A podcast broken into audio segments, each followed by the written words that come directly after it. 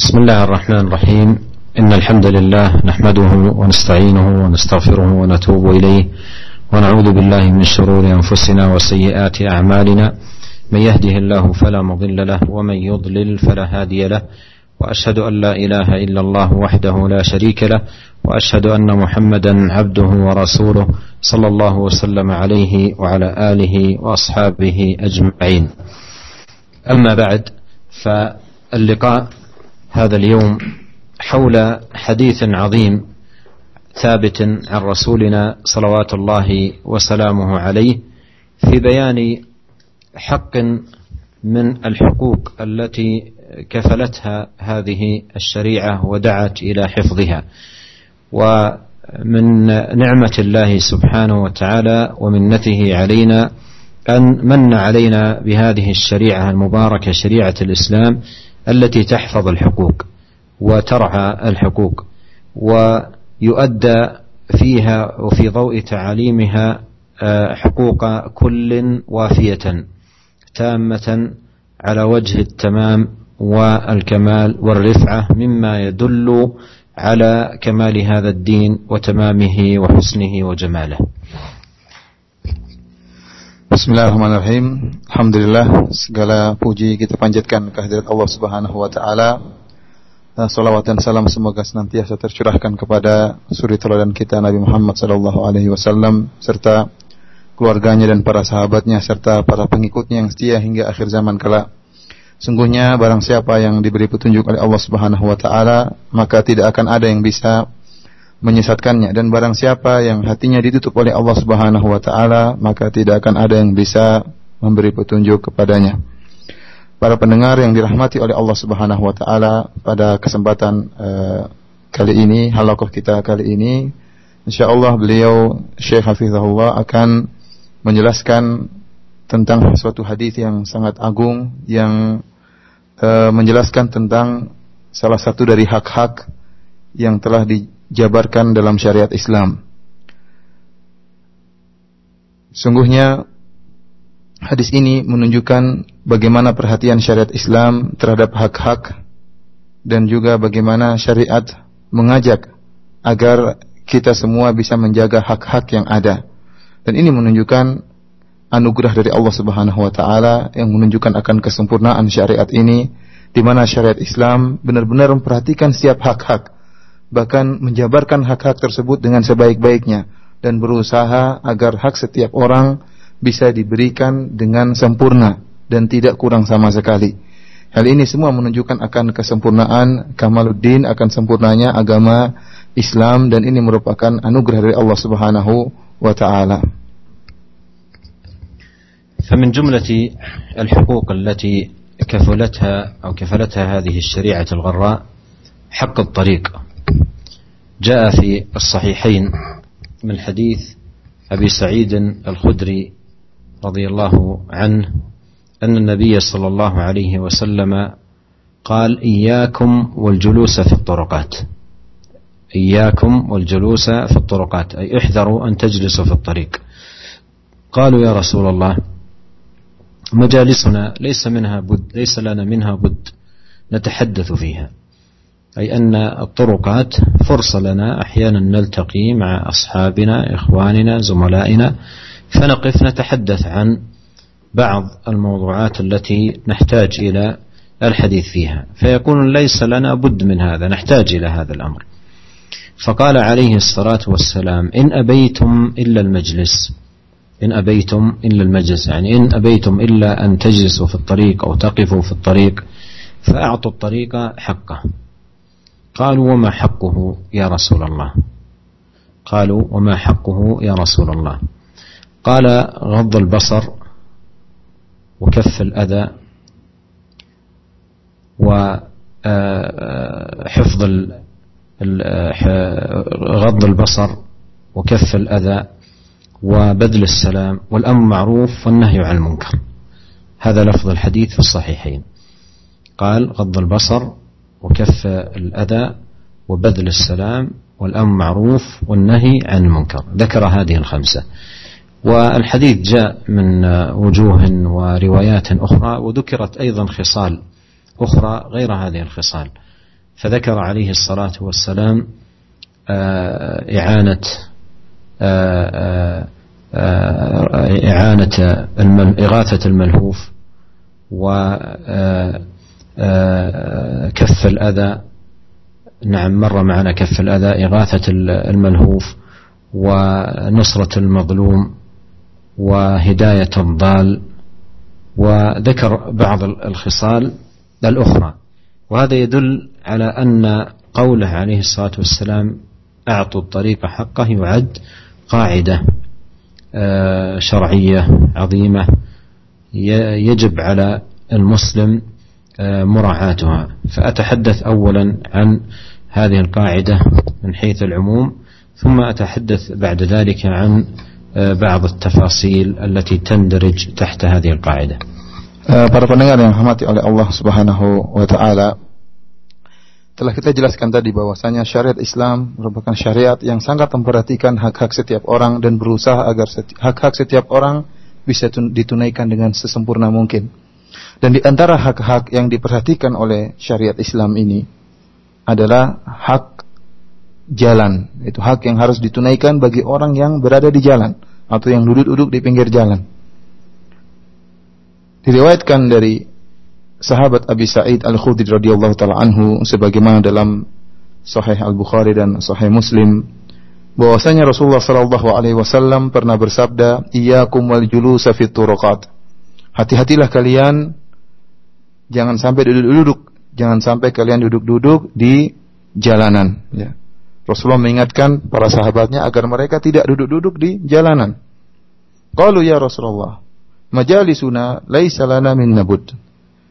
Kata para sahabat, wahai Rasulullah, kita bagaimanapun harus duduk-duduk di di jalan ya. Kenapa? Karena mungkin kita akan bertemu dengan saudara-saudara kita atau sahabat-sahabat kita, maka kita pun ngobrol, berbincang-bincang. Kemungkinan besar kita pasti akan duduk-duduk di pinggir jalan, ngobrol dan berbicara dengan uh, sahabat kita, dengan teman-teman kita.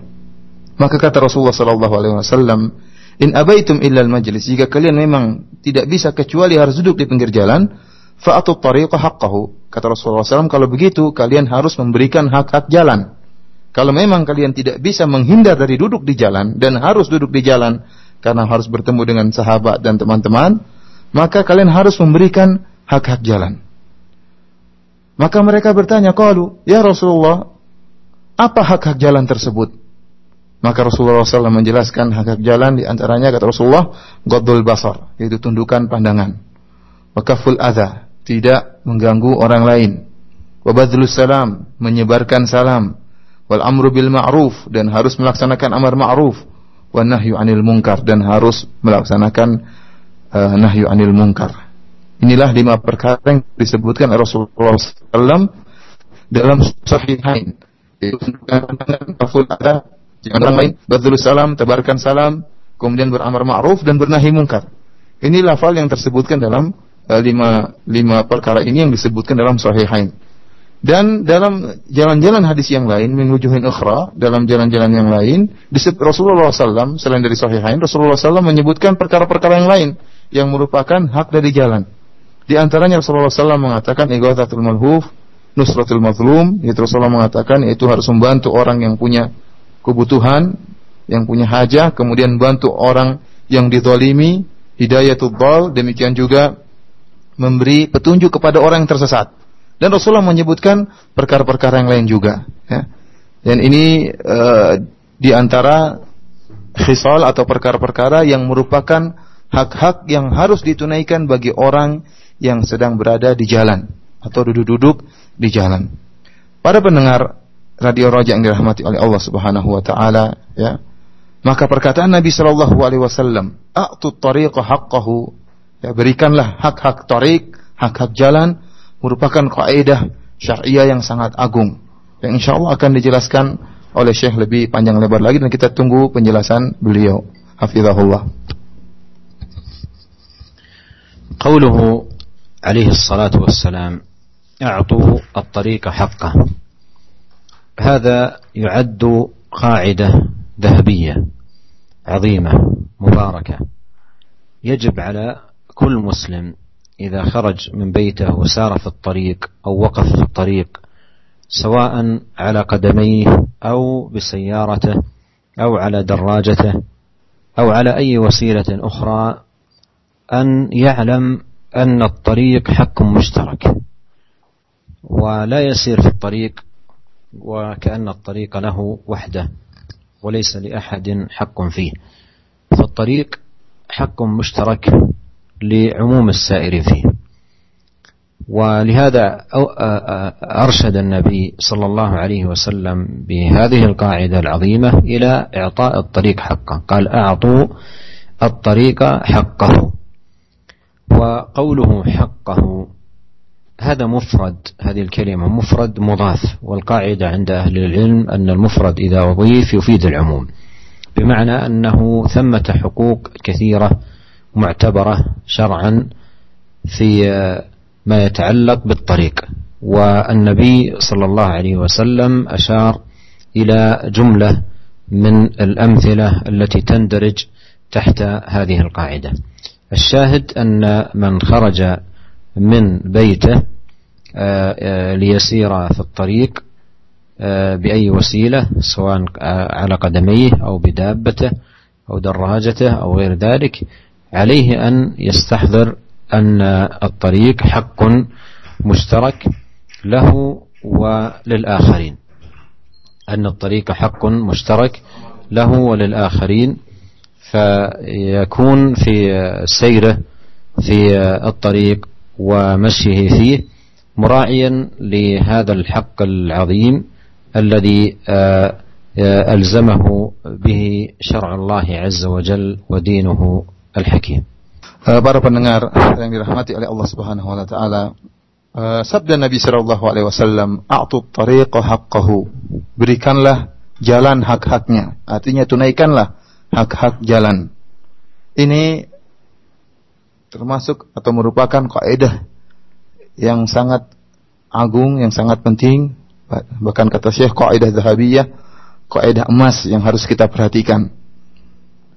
Artinya apa? Setiap muslim Ya, setiap muslim jika dia keluar dari rumahnya kemudian dia berhenti di jalan, berdiri di jalan dengan wasilah apa saja. Apakah dia berjalan berjalan kaki di jalanan ataukah dia naik sepeda ataukah dia naik mobilnya dengan wasilah apa saja yang penting dia berada di jalan sedang menggunakan jalan maka dia harus ingat bahwasanya jalan itu merupakan hakun mustarak. Jalan itu adalah hak semua orang, bukan hak dia sendiri. Jalan itu dibuat bukan buat dia sendiri, tapi hak itu milik bersama. Oleh karena itu, Nabi Shallallahu Alaihi Wasallam memberi taujih, ya, memberi arahan, pengarahan agar setiap Muslim yang berada di jalan untuk memberikan atau menunaikan hak hak jalan tersebut. Kenapa? Karena jalan itu adalah hak bersama, bukan milik dia sendiri. Kemudian sabda Nabi Shallallahu Alaihi Wasallam, haqqahu, a'tu tariqah haqqahu, haqqahu di situ kalau dalam kita perhatikan dalam bahasa Arab, hak di situ mufrad dan mufrad ini diidafakan kepada domir hak. Dan dalam uh, kaidah usul fikih bahwasanya mufrad jika diidafakan ke, kepada uh, ma'rifah maka yufidul umum. Jadi haqqahu kalau kita artikan dalam bahasa Arab artinya hak-hak jalan. Maknanya apa? Di sana ada hak-hak yang banyak yang e, diperhatikan oleh syariat yang harus ditunaikan bagi pengguna jalan. Dan Nabi Shallallahu Alaihi Wasallam dalam hadis ini menyebutkan beberapa contoh dari hak-hak yang harus ditunaikan oleh pengguna jalan. Yang contoh-contoh tersebut semuanya tendarit, semuanya masuk dalam sabda Nabi Shallallahu Alaihi Wasallam keumuman sabda Nabi haqqahu jadi apa yang disebutkan oleh Nabi Shallallahu Alaihi Wasallam itu adalah beberapa contoh yang masuk dalam keumuman sabda Nabi Shallallahu Alaihi Wasallam berilah atau tunaikanlah hak hak jalan. Yang jadi perhatian kita para pendengar, ya, bapak dan ibu-ibu yang dirahmati oleh Allah Subhanahu Wa Taala, yaitu barang siapa yang keluar dari rumahnya, ya, baik menggunakan kendaraan, pakai sepeda atau pakai mobilnya atau sedang berjalan kaki, maka tatkala dia sedang menggunakan jalan, maka hendak hendak hendak hendaknya dia senantiasa mengingat bahwasanya jalan jalan ini ya adalah milik bersama dan jalan ini memiliki hak-hak yang harus dia tunaikan. Dia harus selalu ingat bahwasanya jalan-jalan jalan ini punya hak-hak yang harus dia tunaikan. Tatkala dia menggunakan jalan tersebut, jangan sampai dia lupa dan lalai. Idza istash'ara al-muslim هذه القاعدة العظيمة أعطوا الطريق حقه.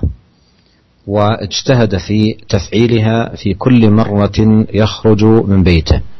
بمعنى أنه يلزمه كل مرة يخرج من بيته أن يلتزم حق الطريق وأن يراعي ذلك وألا يخل بشيء منه. فإذا سار في هذه في ضوء هذه القاعدة العظيمة فإنه بإذن الله تبارك وتعالى يسلم المجتمع من أي أذى يطال المجتمع من قبله لأنه يسير في مجتمعه في ضوء قاعدة عظيمة مؤصلة تضبط له بإذن الله تبارك وتعالى سيره في المجتمع الذي يعيش فيه مما يظهر المثالية العظيمة التي ينبغي ان يكون عليها المسلم في مجتمع. Maka jika seorang muslim ya tatkala berjalan di jalanan menggunakan jalan kemudian dia senantiasa menghadirkan dalam dirinya mengingat bahwasanya eh, hak jalan ini memiliki hak-hak dan mengingat kaidah yang sangat penting yang tadi telah disampaikan oleh Nabi sallallahu alaihi wasallam atut tariqa haqqahu tunaikanlah hak jalan dan dia berusaha untuk benar-benar menunaikan hak-hak jalan dan berusaha beriltizam dengan hak-hak tersebut maka jika dia berjalan di atas kaidah ini berjalan di atas petunjuk Nabi sallallahu alaihi wasallam berusaha menunaikan hak jalan maka subhanallah dia biiznillah maka dia akan menjadi contoh yang sangat luar biasa menjadi teladan yang luar biasa dan masyarakat benar-benar akan terhindar dari hal-hal buruk yang akan dilakukannya seandainya dia tidak menjaga hak-hak jalan. Oleh karena itu, seorang yang berjalan di atas jalan, di menggunakan jalan kemudian tidak memperhatikan hak-hak jalan, maka dia akan melakukan hal-hal yang buruk dan masyarakat akan terganggu dengan e, tindakan dia yang tidak memperhatikan hak-hak jalan. Seandainya dia berjalan di atas petunjuk Nabi Shallallahu Alaihi Wasallam maka dia akan menjadi contoh yang sangat baik dalam masyarakat dan masyarakat akan terselamatkan dari gangguan-gangguan yang ada. ثم إنك أيها الأخ المستمع الكريم إذا رعيت هذه القاعدة واجتهدت في تطبيقها في سيرك في مجتمعك من خلال النظر في كل حق معتبر شرعا للطريق بأن تلتزمه ويكون التزامك بذلك باب من أبواب التقرب إلى الله سبحانه وتعالى وطلب ثوابه جل وعلا لأن هذا جزء من دينه وجزء من شرعه الذي شرعه لعباده وبلغه رسوله صلوات الله وسلامه عليه. ولو أردنا أن نأخذ نماذج وقليلا من الأمثلة لتطبيق هذه القاعدة.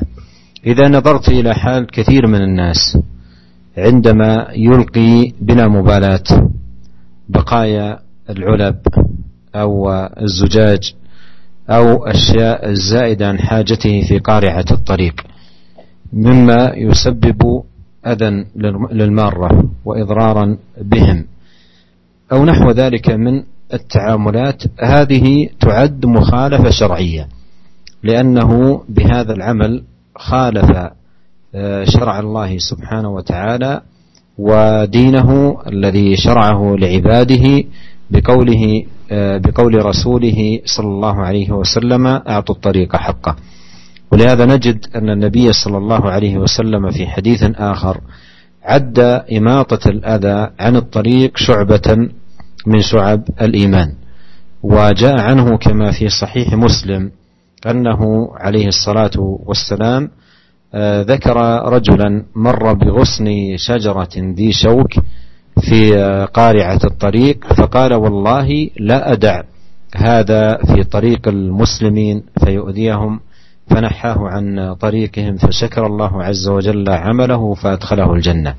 فإذا كانت هذه الإماطة للأذى عن الطريق آه، شعبة من شعب الإيمان فإن بمقابل ذلك وضع الأذى في الطريق يعد تضييعا تضييع يعد تضييعا لحق الطريق ويعد أيضا نقصا في إيمان الشخص مما يترتب على ذلك من الأذى عليه وعلى إخوانه المسلمين Kemudian eh, para pendengar sekalian ya yang dimuliakan oleh Allah Subhanahu wa taala jika kita memperhatikan kaidah yang sangat agung ini kemudian jika Anda memperhatikan kaidah yang sangat agung ini kemudian Anda berjalan atau bersikap dalam masyarakat di atas kaidah ini ya maka Anda harus ingat bahwasanya iltizam Anda atau iltizam kita kepada kaidah ini ya berusaha kita untuk melaksanakan atau menunaikan hak jalan itu merupakan salah satu jalan untuk bertakarrub kepada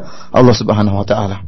Jangan disangka seorang tatkala berjalan menggunakan jalan kemudian menunaikan hak jalan dia tidak mendapatkan apa-apa, tidak bahkan tatkala dia, dia beriltizam dengan hak-hak jalan tersebut sungguhnya dia sekarang sedang bertakarrub kepada Allah Subhanahu wa taala. Kenapa? Karena kaidah yang disebutkan oleh Nabi Shallallahu alaihi wasallam tentang hak-hak jalan itu merupakan salah satu bagian daripada syariat Islam. Ya.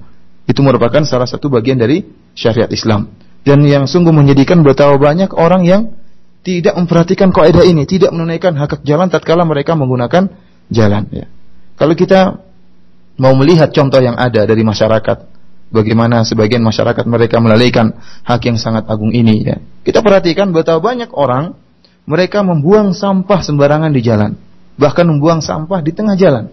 Ada orang mungkin minum minuman, kemudian kalengnya dia buang di tengah jalan.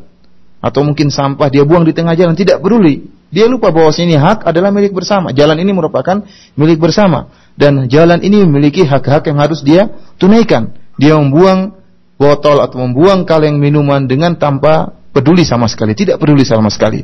Ketahuilah bahwasanya sikap seperti ini dalam syariat Islam merupakan penyelisihan, merupakan mukhalafah, ya. dan merupakan mukhalafah atau penyelisihan terhadap syariat. Penyelisihan terhadap sabda Nabi Shallallahu Alaihi Wasallam atau tariqah haqqahu. Ya, penyelisihan terhadap sabda Nabi Shallallahu Alaihi Wasallam tunaikanlah hak jalan. Oleh karena itu, para pendengar yang hamati oleh Allah Subhanahu Taala, kita dapati dalam hadis-hadis yang lain, ya, Rasulullah Shallallahu Alaihi Wasallam menganggap atau meng, e, menjadikan imatatul ada anit tariq ya min syu'abil iman. Rasulullah SAW menjelaskan bahwasanya orang yang menghilangkan gangguan dari jalan ya itu berarti telah menunaikan salah satu daripada cabang-cabang keimanan. Bahkan dalam Sahih Muslim Rasulullah SAW menyebutkan tentang seorang laki-laki tatkala dia sedang berjalan dia dapati ada gangguan di tengah jalan. Ada gangguan di tengah jalan, maka dia mengatakan wallahi la ada'u hadza fitarikal muslim, muslimin. Kata dia demi Allah, saya tidak akan membiarkan gangguan ini berada di jalan yang dilewati oleh kaum muslimin. Fanahahu, maka dia pun menghilangkan gangguan tersebut. Maka Allah Subhanahu wa taala mengampuni dosa-dosanya karena amal perbuatannya tadi. Subhanallah amal yang sepele namun dengan niat yang tulus, dengan bertakarrub kepada Allah Subhanahu wa taala, maka Allah Subhanahu wa taala mengampuni dosa-dosanya. Kenapa? Karena imatatul adza, menghilangkan gangguan dari jalan itu merupakan cabang daripada cabang-cabang keimanan. Oleh karena itu sebalik fawadul adza, barang siapa yang meletakkan gangguan di jalan, ya, maka ini merupakan uh, penghilangan atau uh, ketidakpedulian terhadap hak-hak jalan. Bahkan barang siapa yang sengaja meletakkan gangguan di jalan, ya, Apalagi sebagian orang sangat senang tatkala ada orang terganggu dengan gangguan yang diletakkan di jalan, ya. Maka ini merupakan uh, hal yang menunjukkan kurangnya imannya. لو أخذنا مثالا آخر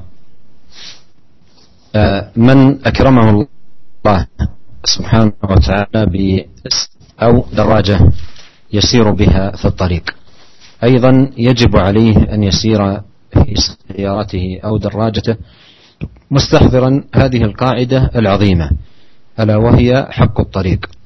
فمن يسير بسيارته مندفعا أو متهورا أو غير مبال بالمارة والمشاة على الأقدام أو من يستعمل في وسط المشاة المنبهات العالية بالأصوات المزعجة المؤذية أو من يوقف سيارته وقوفا غير مناسبا يؤذي به المارة ويؤذي به كذلك من يمشون بسياراتهم. كل هذا يعد مخالفة شرعية لقول النبي صلى الله عليه وسلم أعطوا الطريق حقه. مما يتطلب من المسلم الذي أكرمه الله سبحانه وتعالى بوسيلة نقل يتنقل عليها أن يراعي حق الطريق تمام المراعاة فلا يترتب أو لا يبدو أي أذى يعد إهدارا وتضييعا لحق الطريق. ولنلاحظ أن النبي صلى الله عليه وسلم لما تحدث عن حق السلام قال ليسلم الراكب على الماشي لأن الراكب أكرمه الله سبحانه وتعالى بوسيلة نقل لم تتيسر لإخوانه المشاة فكان بذلك يجدر به أن يتعامل معهم بالتواضع والرفق والرحمة والإحسان. وإلقاء السلام لا أن يتعامل معهم بنوع من الأذية وإلحاق المضرة بهم وعدم المبالاة بإخوانه المسلمين Ikhwani fillah wa tafiddin azani Allah wa iyyakum para pendengar yang dirahmati oleh Allah Subhanahu wa taala. Kita ambil contoh yang lain ya. Sebagian orang Allah Subhanahu wa taala muliakan dia dengan memberikan kelebihan harta dan alhamdulillah memiliki mobil misalnya. Maka seorang yang menggunakan mobil di jalan ya, setelah Allah berikan nikmat kepada dia berupa mobil yang bagus, dia berjalan di jalanan, maka hendaknya dia senantiasa mengingat akan hak-hak jalan oleh karena itu jangan sampai tatkala seorang menggunakan mobil di jalanan kemudian dia mengemudikan mobil dengan cara yang sembarangan. Dengan balap-balapan, dengan kecepatan yang sangat tinggi atau tatkala melewati jalan menggunakan klakson terus sehingga mengganggu orang yang sedang e, berjalan kaki sampai sebagian orang kaget tatkala mendengar klakson yang sangat besar atau dia kemudian memparkir e, mobilnya sembarangan ya sehingga mungkin mengganggu orang tidak bisa keluar mobil yang lain tidak bisa keluar. Kenapa? Karena terhalangi mobil yang dia parkir sembarangan. Dan ini semua tindakan merupakan penyelisihan terhadap syariat Islam. Penyelisihan terhadap sabda Nabi Shallallahu Alaihi Wasallam tunaikanlah hak-hak jalan. Oleh karena itu dituntut bagi seorang Muslim yang telah Allah muliakan dia dengan mobil, maka tatkala dia menggunakan jalan, dia benar-benar harus memperhatikan hak-hak jalan. Benar-benar memperhatikan hak jalan dengan sesempurna mungkin. Oleh karena itu kalau kita perhatikan ya dalam hadis ini Rasulullah SAW berkata dari kelanjutan hadis ini kata Rasulullah SAW liusallimur raqib alal mashi. Rasulullah SAW hendaknya orang yang berkendaraan memberi salam kepada orang pejalan kaki. Kenapa? Ini isyarat dari Nabi Shallallahu Alaihi Wasallam bahwasanya seorang yang Allah muliakan dengan memberikan dia kendaraan, maka jangan dia bersikap takabur, jangan dia bersikap sombong di hadapan orang yang tidak memiliki kendaraan. Ya. Maka jangan dia malah mengganggu, ya. Dan jangan dia bersikap angkuh, tapi sebaliknya hendaknya dia bertaamul dengan mereka dengan ihsan, dengan cara yang baik, dengan penuh tawadhu, ya.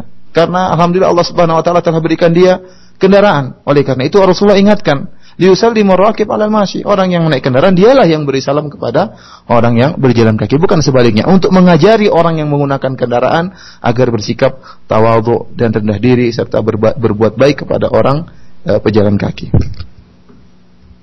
ثم إن النبي صلى الله عليه وسلم لما وضع هذه القاعدة العظيمة المباركة بقوله أعطوا الطريق حقه وسأله الصحابة رضي الله عنهم عن حق الطريق عرف حق الطريق وبينه بذكر بعض الأمثلة عليه.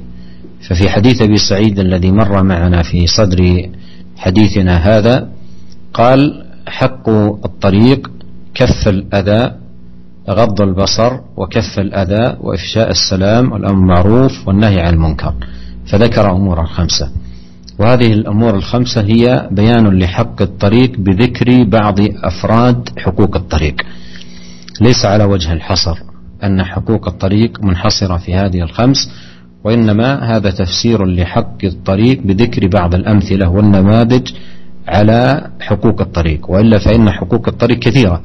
ولهذا كما أشرت مسبقا جاء في بعض روايات الحديث ذكر حقوق أخرى آه، للطريق. أوصلها بعض أهل العلم آه، من خلال جمع روايات الطريق إلى 14 آه، خصلة كما ذكر ذلك الحافظ بن حجر رحمه الله تعالى.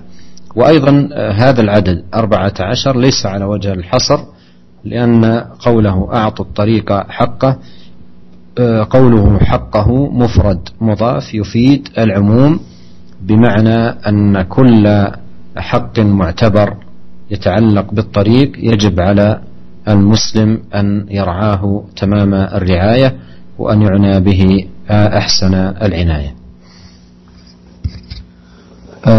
para pendengar rahmati oleh Allah Subhanahu wa taala Kemudian tatkala Nabi Shallallahu Alaihi Wasallam menjelaskan kaidah yang sangat agung ini, tunaikanlah hak-hak jalan. Maka para sahabat bertanya kepada Rasulullah Wasallam, ya Rasulullah, apakah hak-hak jalan tersebut? Apakah hak-hak jalan yang harus ditunaikan? Maka Rasulullah Wasallam menjelaskan hak-hak tersebut dengan menyebutkan contoh beberapa contoh. Kita sebutkan tadi dalam Sahihain bahwasanya Rasulullah SAW menyebutkan lima perkara yang yang merupakan uh, hak-hak jalan. Di antaranya Rasulullah mengatakan godul godul basar yaitu tundukan pandangan, kaful ada yaitu tidak mengganggu orang lain, badzul salam menyebarkan salam, wal amru bil ma'ruf wa nahyu anil munkar menjalankan perkara amr bil ma'ruf dan bernahi munkar. Ini lima perkara yang disebutkan Rasulullah SAW dalam sahihain. Namun uh, Syekh menjelaskan bahwasanya lima perkara ini bukanlah pembatasan, bukan pembatasan. Kenapa? Karena hak-hak jalan itu sangatlah banyak. Bahkan sebagian ahlul ilmi, sebagian ulama seperti Al-Hafidh Ibnu Hajar rahimahullah mengumpulkan jalan-jalan dari hadis ini dan mereka, beliau menyebutkan bahwasanya e, perkara yang disebutkan oleh Rasulullah SAW merupakan hak hak jalan sampai pada 14 perkara. Kata Al-Hafidh Ibnu Hajar, ada 14 perkara yang disebutkan oleh Nabi SAW setelah kita kumpulkan jalan-jalan riwayat hadis. Saya juga menjelaskan 14 perkara ini juga itu juga bukan hasar, itu juga bukan pembatasan. Kenapa? Karena sabda Nabi Shallallahu Alaihi Wasallam, haqqahu atau tariqah haqqahu seperti tadi kita telah jelaskan adalah mufrad yang diidofahkan dan memberikan faedah keumuman Tunaikanlah semua hak-hak jalan. Oleh karena itu, 14 juga bukan merupakan batasan. Saya menjelaskan setiap hak yang memang dianggap oleh syariat sebagai hak jalan meskipun tidak disebutkan dalam hadis ini ya, maka dia merupakan hak yang harus ditunaikan bagi pengguna jalan. بدأ النبي عليه الصلاة والسلام في ذكر الأمثلة لحق الطريق بدأ صلوات الله وسلامه عليه بقوله غض البصر. بقوله صلوات الله وسلامه عليه غض البصر. وغض البصر حق عظيم من حقوق الطريق. والبدء به يدل على أهمية وعظم مكانة غض البصر باعتباره حق من حقوق الطريق. لأن الطريق آه، قد تمر فيه المرأة لحاجة. الأصل في المرأة أن تقر في بيتها. لكن قد تخرج لحاجة وإذا خرجت استشرفها الشيطان أي جعلها غرضا له لإثارة الفتنة وإشاعة الفاحشة والأمر المحرم. فكان الرجل الذي احتاج أن يقف في الطريق أو أن يجلس في الطريق أن يراعي غض البصر لأنه إذا غض بصره حصلت له بإذن الله تبارك وتعالى زكاة قلبه. كل وكل المؤمنين كل المؤمنين يغضوا من أبصارهم ويحفظوا فروجهم ذلك أزكى لهم. فإذا غض بصره كان بذلك زكاء قلبه. بينما إذا أطلق لبصره العنان وأصبح لا يبالي وينظر لما حرم الله سبحانه وتعالى آه، عليه النظر إليه فإن هذا يجره إلى الوقوع في أنواع من الأذى وأنواع من المحرمات. التي حرمها الله سبحانه وتعالى على عباده. فمن أخلاق المسلم عندما يحتاج إلى أن يقف الطريق أو أن يجلس في الطريق أن يغض بصره. وقد بدأ النبي صلى الله عليه وسلم به لعظم مكانته ووجوب رعايته وأن من لم يرعى هذا الحق سيجره ذلك إلى أنواع من الفساد والانحلال مما لا يحمد هو ولا غيره عاقبته في الدنيا والآخرة Dalam hadis ini Rasulullah SAW tatkala menjelaskan tentang hak jalan, beliau memulai dengan perkataannya Godul Basar. Jadi hak yang pertama kali yang disebutkan oleh Rasulullah SAW tentang hak jalan pertama kali adalah godul basar itu tundukan pandangan. Yang ini menunjukkan menundukkan pandangan merupakan hak yang sangat azim, hak yang hak yang sangat agung. oleh karena itu Nabi SAW memulai pertama kali disebutkan adalah hak ini. Ini yang pertama kali disebutkan oleh Nabi SAW menunjukkan akan pentingnya hak ini. Kenapa? Karena bisa jadi wanita keluar dari rumah ya karena ada hajah maka dia pun keluar melewati jalan Meskipun kita tahu bahwasanya asalnya wanita itu tinggal di rumah. Asalnya wanita itu tetap di rumah, tidak hobi untuk keluar dari rumah. Tapi wanita itu mestinya hobinya dalam rumah saja, bukan keluar rumah. Akan tapi bisa jadi wanita itu keluar rumah karena ada kebutuhan ya. Nah, kalau kita Indonesia kebanyakan wanita memang keluar rumah. Ya, menyelisih asal ini.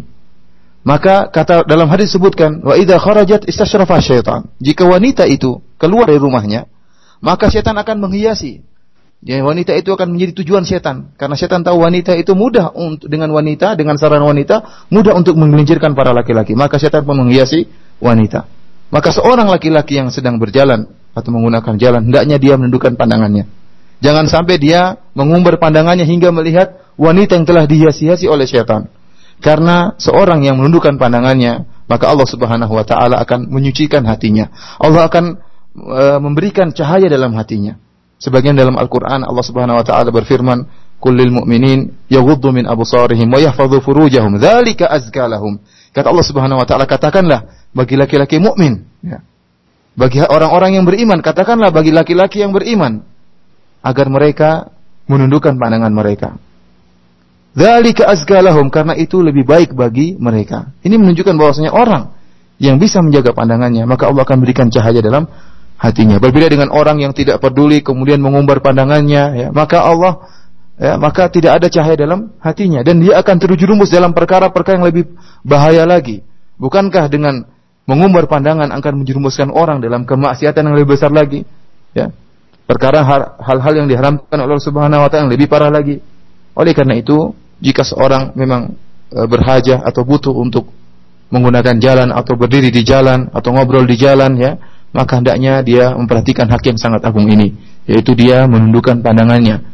Kita tahu bahwa Rasulullah SAW tatkala menyebutkan pertama kali tentang hak jalan adalah hukul pasar, ini menunjukkan bahwasanya hak ini sangat penting dan orang yang tidak memperhatikan hak ini, tidak menundukkan pandangannya, maka dia akan terjerumus dalam hal-hal yang lebih parah, minimal hatinya tidak suci, akan terjerumus akan dia akan ada dalam benaknya perkara-perkara yang buruk ya.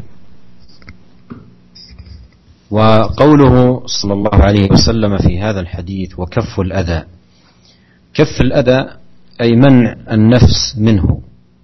وقال الأذى ولم يحدد عليه الصلاة والسلام نوعا من أنواعه ليكون ذلك شاملا لكل آه، أذى آه، قد يقع من الإنسان سواء بيده أو بتصرفاته المشينة وأخلاقه السيئة. ويدخل في ذلك ما سبق الإشارة إليه من وضع للأذى في قارعة الطريق أو إيذاء للناس بسيارته أو دراجته أو نحو ذلك. هذا كله داخل تحت قوله عليه الصلاة والسلام كف الأذى. فيفترض في كل مسلم احتاج أن يقف في الطريق أو أن يجلس فيه لحاجة فعليه أن يحترم السائرين على الطريق وأن يتأدب معهم بآداب الإسلام وأن يعاملهم بالمعاملة الفاضلة وأن يكف أذاه عنهم. لا أذى قولي ولا أذى فعلي. لا يؤذيهم بلسانه بكلام سيء أو معاملة فظة أو سب أو نحو ذلك ولا أيضا يؤذيهم بأفعاله بمد يده مؤذيا لهم أو التعرض لشيء من ممتلكاتهم أو حاجاتهم أو خصوصياتهم فكل ذلكم محرم عليه وهو داخل تحت قوله صلوات الله وسلامه عليه وكف الأذى Adapun uh, hak yang kedua yang disebut oleh Nabi sallallahu alaihi wasallam wa kaful ada kata Rasulullah sallallahu dan uh, tidak mengganggu orang lain ya. Uh, kalau kita perhatikan uh, Rasulullah sallallahu alaihi wasallam dalam hadis ini mengatakan tidak mengganggu orang lain. Rasulullah sallallahu tidak menentukan tidak menjelaskan gangguan tertentu. Ini menunjukkan ya bahwasanya semua gangguan tidak boleh dilakukan oleh seorang muslim tatkala dia sedang di jalan. Jangan sampai dia mengganggu pengguna jalan dengan gangguan apa pun. Segala sesuatu yang disebut dengan gangguan maka tidak boleh dia kerjakan. Jangan sampai dia mengganggu orang yang sedang berjalan, sedang menggunakan jalan. Karena gangguan banyak modelnya, bisa jadi seorang mengganggu dengan tangannya, dengan memukul, ya, atau dengan tingkahnya, dengan sifatnya, dengan ejekannya. Betapa banyak orang yang sedang melewati jalan diejek-ejek oleh orang sedang duduk-duduk di jalan ya. Semua gangguan itu tidak boleh dia lakukan. Dan masuk termasuk dalam gangguan sebagaimana perkara-perkara yang telah kita sebutkan yaitu orang yang wadul ada orang yang meletakkan gangguan di tengah jalan ya meletakkan sampah atau kaleng minuman atau botol di tengah jalan ini termasuk gangguan. Demikian juga gangguan yang di, dilakukan oleh uh, pemilik mobil dengan klakson yang gede atau membuat membunyikan klakson berulang-ulang ya atau dengan balapan ini semua merupakan gangguan yang mengganggu pengguna pengguna jalan. Oleh karenanya setiap muslim yang berada di jalan maka hendaknya dia ihtiram, harusnya dia hendaknya dia menghormati hak jalan dan juga menghormati para pengguna jalan. Jangan sampai dia bermuamalah dengan muamalah yang jelek, tapi hendaknya dia bermuamalah dengan pengguna jalan dengan muamalah yang sangat baik. Jangan sampai dia mengganggu mereka baik dengan perkataannya maupun dengan perbuatannya. Jangan sampai dia mencela mereka, jangan sampai dia mencaci mereka, jangan sampai dia mengejek mereka. Semua perkataan yang bisa mengganggu mereka, menyakiti mereka harus dia tinggalkan. Demikian juga perbuatan. Semua perbuatan yang bisa mengganggu pengguna jalan harus dia tinggalkan. Jangan sampai dia memukul mereka atau bahkan lebih parah mencuri barang mereka. Ini semua merupakan gangguan dan ini semua termasuk dalam larangan Nabi sallallahu alaihi wasallam. Kata Rasulullah SAW, wakaful adha. Hendaknya seorang tidak mengganggu pengguna jalan. ثم ذكر عليه الصلاة والسلام إفشاء السلام وهذا يعتبر أيضا حق من حقوق الطريق وإفشاء السلام سبب لفشو الرحمة والألفة والمحبة وتحقق الأمن والسلام في المجتمع. كما قال عليه الصلاة والسلام أفشوا السلام تسلموا. وكما قال عليه الصلاة والسلام لن تدخلوا الجنة حتى تؤمنوا ولن تؤمنوا حتى تحابوا. ألا أدلكم على شيء إذا فعلتموه تحاببتم أفشوا السلام بينكم. فيفترض في من احتاج للطريق أن يرعى هذا الحق العظيم من حقوق الطريق فيفشي السلام باذلا له لمن يلقاه وأيضا رادا على من يلقي عليه السلام. فهذا من الأمور والمتطلبات المهمة التي ينبغي مراعاتها والعناية بها من كل مسلم احتاج الطريق للوقوف أو الجلوس فيه. Kemudian Nabi Shallallahu Alaihi Wasallam menyebutkan hak yang ketiga yaitu kata Rasulullah SAW Batlus salam yaitu hendaknya kalian menyebarkan salam tersebarnya salam maka akan tersebar juga rahmat kasih sayang dan akan uh, tersebar juga saling mencintai di antara kaum muslimin dan akan juga uh, terrealisasikan, uh, terwujudkan keamanan dan keselamatan. Oleh karena itu Nabi Shallallahu Alaihi Wasallam pernah bersabda, "Absus salam taslamu." Ya, hendaknya kalian menyebarkan salam maka kalian akan selamat ya. Karena dalam salam ada doa untuk memberi keselamatan. Dengan terbar tersebarnya salam akan tersebar juga keselamatan. Demikian juga dengan tersebarnya salam akan tersebar rasa cinta di antara kaum muslimin. Rasulullah Sallallahu Alaihi Wasallam pernah bersabda, "Lan tadkhulul jannata hatta tu'minu." Kalian tidak akan masuk ke dalam surga sampai kalian beriman. Wala tu'minu hatta tahabbu dan kalian tidak akan beriman tidak akan sempurna imannya sampai kalian saling mencintai. Ala awrahul ini. Maulah mau datang yang jika kalian lakukan maka kalian akan saling mencintai. Kata Rasulullah SAW, afsus salam bainakum. Maka hendaknya kalian menebarkan salam di antara kalian. Oleh karena itu, dengan tersebarnya salam akan mendatangkan banyak faedah, tersebarnya kasih sayang, tersebarnya cinta kasih, bahkan tersebarnya keselamatan dan keamanan. Seorang yang sedang berjalan di jalan, sedang menggunakan jalan atau sedang berdiri di jalan, sedang ngobrol di jalan, maka hendaknya dia memberi salam setiap orang yang dia temui atau dia membalas salam orang yang beri salam kepada dia. Jangan sampai dia pelit sehingga tidak menyebarkan salam sehingga dia tidak menunaikan hak jalan. ثم ختم عليه الصلاة والسلام الحديث بذكر خصلتين من حقوق الطريق وهما الأمر بالمعروف والنهي عن المنكر والأمر بالمعروف والنهي عن المنكر واجبان شرعيان يترتب عليهما في المجتمع بكله من كله من الخير والفلاح والسعادة ما لا يعلمه إلا الله سبحانه وتعالى. فكان مطلوبا من كل مسلم في طريقه على قدر استطاعته أن يكون آمرا بالمعروف ناهيا عن المنكر. وإذا لم يكن متصفا بهذه الصفة فإن دعاة الفساد وأهل الشر سيجعلونه غرضا لهم. ولهذا يقال من لم يدعو يدعى. إذا لم يعنى صاحب الحق بالدعوة إلى الحق والترغيب فيه سيكون غرضا لدعاة الشر. وهذا يتأكد أيضا في في المجتمع الذي تعم أو تنتشر فيه أنواع من المحرمات. فإذا كان المسلم المستقيم على دينه يمضي في الطريق ناصحا موجها آمرا ناهيا بالرفق وبالكلمة الحسنى فإن لم يتحقق استفادة ممن دعاهم وناصحهم فأقل شيء أن يسلم هو من دعاة الشر ويكون أيضا أدى حقه حق الله سبحانه وتعالى عليه ببذله لهذا الواجب والمطلب الدين العظيم الذي هو الأمر المعروف والنهي عن المنكر Kemudian Nabi Shallallahu Alaihi Wasallam menutup hadisnya dengan menyebutkan dua perkara, yaitu al-amru bil ma'ruf wa nahyi munkar, yaitu melaksanakan amar ma'ruf dan mengerjakan nahi munkar, melarang daripada kemungkaran, menyeru kepada yang baik dan melarang dari kemungkaran. Dan dua perkara ini merupakan dua perkara yang wajib yang syar'i, yang wajib bagi setiap muslim. Kenapa? Dengan dijalankannya dua perkara ini akan mendatangkan betapa banyak kemaslahatan, akan mendatangkan keselamatan dan keselamatan yang sangat banyak sekali yang tidak diketahui kecuali hanya Allah oleh Allah Subhanahu wa taala. Oleh karena itu wajib bagi setiap muslim wajib bagi setiap muslim agar dia memiliki dua sifat ini. Seorang muslim harus dia menjadi seorang yang amiran bil ma'ruf. Dia harus beramar ma'ruf dan dia juga harus nahiyan anil munkar dia juga harus melaksanakan nahi mungkar.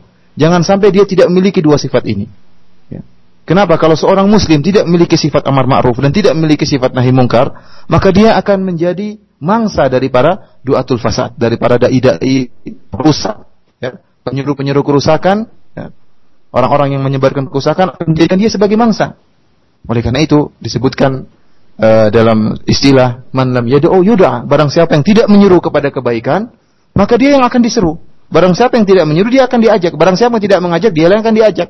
Barang siapa yang tidak bernahi mungkar dia akan diajak pada kemungkaran. Barang siapa yang tidak beramar ma'ruf dia yang dia akan diajak pada uh, kejelekan. Dan ini perkaranya lebih uh, tertakit lagi, lebih uh, disangat ditekankan lagi tatkala seorang muslim berada di masyarakat yang penuh dengan kerusakan. Masyarakat yang dalam masyarakat tersebut tersebar kerusakan. Maka jika seorang muslim berjalan menggunakan jalan, berjalan di jalan atau duduk berdiri di jalan, kemudian dia menjadi seorang yang beramar ma'ruf dan bernahi mungkar, kalau ketemu orang melakukan kemaksiatan dia tegur atau dia mengajak seorang berbuat kebaikan, maka subhanallah betapa banyak kemaslahatan yang tersebar di masyarakat kita. Seandainya dia seandainya tatkala dia beramar ma'ruf atau tatkala bernahi mungkar, orang yang diajak amar ma'ruf tidak mengikuti dia atau orang yang ditegur untuk melakukan kemungkaran tetap ngeyel melakukan kemungkaran, maka dia tetap mendapatkan faedah ya. Yaitu apa? Dia pertama selamat dari uh, selamat dari gangguan para penyeru kerusakan sehingga dia tidak menjadi mangsa mereka. Kenapa? Karena dia sedang menyeru kepada kebaikan dan melarang orang dari kemungkaran, maka dia tidak akan menjadi mangsa para perusak. Dan ke kemudian yang kedua dia telah melaksanakan kewajiban yang sangat agung yaitu menjalankan salah satu dari hak-hak jalan yang harus ditunaikan, yaitu beramar ma'ruf dan bernahi mungkar. كذلك مراعاة الخصال الأخرى التي مر الإشارة إليها منها قوله عليه الصلاة والسلام في بعض روايات الحديث حسن الكلام ومنها إغاثة الملهوف ومنها إرشاد الضال ونحو ذلك من الخصال التي ينبغي على المسلم أن يرعاها حفظا لحق الطريق ورعاية لحقه وعملا بقول النبي صلى الله عليه وسلم أعطوا الطريق حقه Kemudian Syekh menjelaskan jangan lupa juga seorang pengguna jalan, seorang muslim yang sedang berjalan atau berdiri di jalan atau ngobrol di jalan harus juga memperhatikan eh, perkara-perkara uh, yang lain yang disebutkan dalam riwayat yang lain dari hadis ini. Telah kita jelaskan tadi bahwasanya riwayat-riwayat yang dari jalan-jalan hadis ini yang menunjukkan perkara-perkara yang lain di antaranya Rasulullah menyebutkan husnul kalam yaitu seorang yang sedang uh, di jalanan maka dia harus meng meng menggunakan bahasa yang baik ya. Kemudian ighasatul mahlu malhuf, kemudian juga harus membantu orang yang punya kebutuhan. Kemudian irsyadul dhal yaitu kalau ada orang yang tersesat dia tunjuki ya. Dia memberitahu mana jalan yang benar. Ini juga harus diperhatikan. Maka uh, selayak sepantasnya atau sejogjanya bagi seorang muslim tatkala sedang berjalan di atas jalan atau sedang berada di jalanan maka hendaknya dia memperhatikan seluruh perkara perkara ini karena ini merupakan hak jalan yang harus dia tunaikan. وختاما أقول كم هو جميل بالمسلم في كل مرة يخرج فيها من بيته أن يستحضر هذه العظيمة أعطوا الطريق حقا أن على رعاية هذه القاعدة وضبطها حتى يسلم ويسلم منه. وقد كان نبينا عليه الصلاة والسلام في كل مرة يقول اللهم إني أعوذ بك أن أضل أو أضل أو أزل أو أزل أو أظلم أو أظلم أو يجهل أو يجهل علي. وهذا الدعاء من جملة الرعاية والعناية بتحقيق هذه القاعدة العظيمة المباركة Dan pada khitaman, pada penutup uh, pengajian kita kali ini, Syekh menjelaskan betapa indahnya jika seorang muslim setiap dari keluar dari rumahnya kemudian dia mengingat-ingat kaidah yang sangat agung ini. Setiap muslim kita setiap hari pasti kita lewat di jalan. Setiap hari kita pasti lewat jalan, pasti kita menggunakan jalan. Maka jika setiap hari tatkala kita keluar dari rumah kita, kemudian menggunakan jalan, berjalan di jalanan kita mengingat selalu kaidah yang sangat agung ini. Ingat bahwasanya jalan-jalan itu punya hak yang harus ditunaikan dan kita berusaha bersungguh-sungguh untuk bisa menunaikan hak tersebut maka tasyih ini sungguh indah dan seorang muslim akan uh, selamat dan juga akan diselamatkan ya. Ya, dia akan selamat dengan penuh kebaikan dan dia akan diselamatkan daripada keburukan tatkala dia memperhatikan hal tersebut.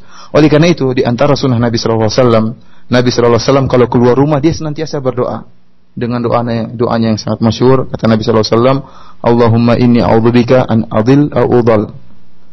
Ya Allah, aku berlindung kepada Engkau.